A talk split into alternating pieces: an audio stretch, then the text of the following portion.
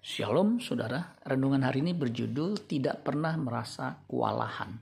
Markus 2 ayat 14. Kemudian ketika ia berjalan lewat di situ, ia melihat Lewi anak Alfeus duduk di rumah cukai. Lalu ia berkata kepadanya, ikutlah aku.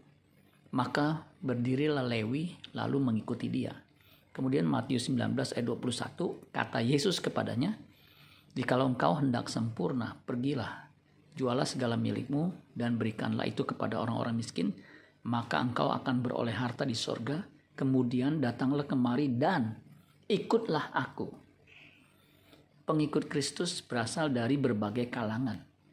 Ia memiliki 12 murid yang disebut rasul, Lukas 6 ayat 13. Ketika hari siang ia memanggil murid-muridnya kepadanya lalu memilih dari antara mereka 12 orang yang disebutnya rasul. Ia juga memiliki atau punya 70 murid.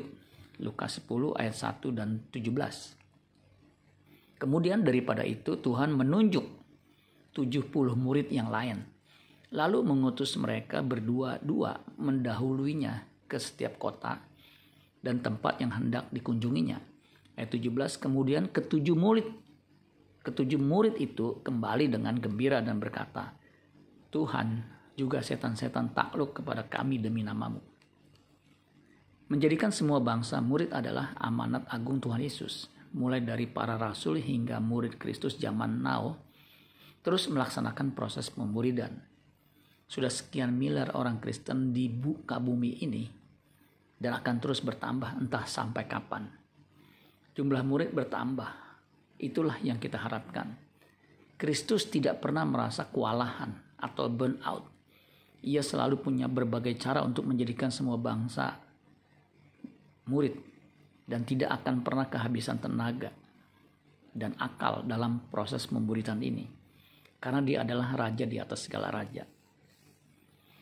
Tom Holland, seorang artis terkenal yang membintangi film The Spider-Man No Way Home, memiliki 67,7 juta followers pengikut di Instagram dan Twitternya.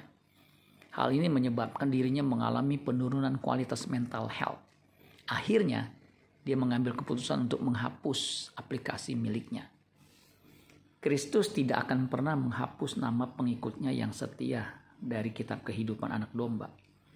Tetaplah setia menjadi murid dan terus melakukan proses pemuridan sampai waktu kita usai di bumi ini. Amin buat firman Tuhan. Tuhan Yesus memberkati. Sola Gracia.